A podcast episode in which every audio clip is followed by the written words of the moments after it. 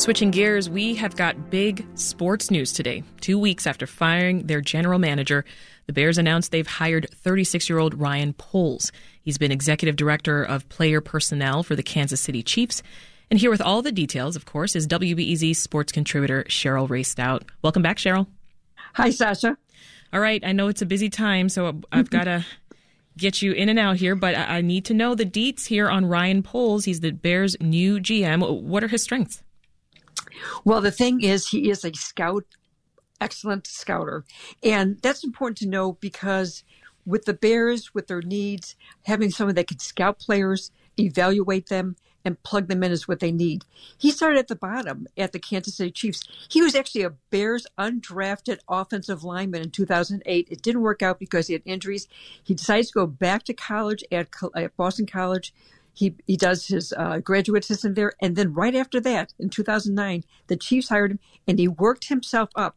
And Sasha, that's really important because he knows every aspect of what it takes to be in a front office and to be where he was at. He was part of the team that actually drafted uh, Patrick Mahomes, drafted Travis, Travis Kelce wow. and other players and won a Super Bowl. So that's all important to be part of this, to be able to help the Bears move forward. So you see that breadth of experience as being a, a positive contribution to this new role. Absolutely. Um, you have to come from a winner in order to be a winner, it seems, basically in sports, and he has that. Um, I've, I've seen everything written about him, and there's no doubt that this is a real good find for the Bears. And here, here's another note about him. The, there's been four openings for GMs this year and openings last year. He was a finalist in every city that was looking for a GM. Mm.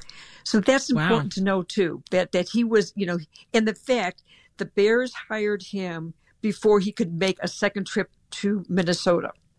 So they wanted That's pretty impressive. Before he was, yeah, yeah. Well, you know, this comes after a really disappointing year for Bears fans, right? So, what are fans hoping?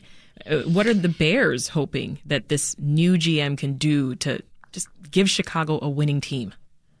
Sasha, it's going to be very important who he picks as his head coach. That's going to be number one. In fact, he interviewed uh, somebody yesterday and some people today. Whoever he hires as head coach is going to be very important that they're on the same page. And number one, they've got to develop Justin Fields. There was a lot of capital given out to uh, get him to be their quarterback of the future and the future is now. Yeah. He has to do things with the offensive line. That's been a problem. They have 30 free agents. So there's going to be a lot of signings and decisions to be made on their free agents. He's got to fix a wide receiver situation. So there's a lot of things he's got to fix. It's not that difficult, except they only have five draft picks this year because they gave one, they gave two away to the Giants in order to get Justin Fields. So it's going to be interesting to see how he does with free agency. That's going to be really important. And that task of hiring a head coach, Cheryl, does it largely fall on his shoulders? Absolutely. He's the one that did the interview yesterday with Jim Caldwell, and today he's doing the interview with Dan Quinn and Matt Ever- Eberflus. So he's the man in charge. He's the one that's going to make that decision. And whoever he gets as a head coach, it's going to be very important to have a good staff because right now there are there's been nine openings for head coaches. So whoever get in place, they have to get their staff right away because there's going to be so much competition to fill those roles.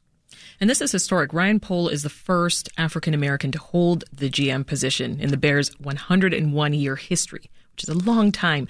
The NFL says that it, it's encouraging more diversity in hiring. Cheryl, yes. what's the league actually doing to make that happen?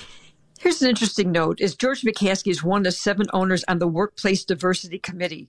So he knows how important this is. What the what the Rooney's rule is what it, they did some changes, but what it requires is that the teams have to interview at least two minority candidates for head coach and one for the coordinators.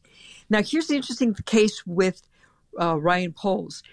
The Kansas City Chiefs will now get a third round compensatory pick because the Bears took him from a team that had developed him, a minority candidate, and hired him if the Kansas City Chiefs has another one of their coaches leave, uh, a minority coach leave for a head coaching job, they will have a compensatory pick for three seasons. So they have encouraged and developed a plan to help these men move up and get into other positions. Oh. Well, let's slide on over into baseball, Cheryl. Former Cub Sammy Sosa has been passed over again. You're laughing because you, you heard what I did there. I try. Um, well, Sammy Sosa has been passed over again for entry into the Baseball Hall of Fame. Are you surprised? No, no. This was his last and final time to get on this particular ballot to be inducted. He is when you didn't see Barry Bonds or Roger Clemens get in, you knew that Sammy Sosa had no chance. He only got 18% of the vote. The fact is, they are under that umbrella of being part of the steroids era and it's going to be hard pressed for them being in being able to get in unless the veterans committee which has now been changed they have different committees now unless they decide there's an, a 16 member committee decides later on if they can be uh, admitted the thing is with sammy sosa he's so far down the food chain when it comes to where he's at in this it doesn't look likely and it's interesting mm. because he's somebody that him and mark mcgwire brought back the fans to the ballparks in 1998 with their home run hitting. But the fact is, they also were taking steroids. So it's it's, it's a win lose situation. And this was his last shot at the Hall of Fame, right? Yeah, you yeah, ten years, and after ten years, if you don't make it, that's it. So unless, like I said, a veterans committee can, which is called the era committees, can can vote him in later on.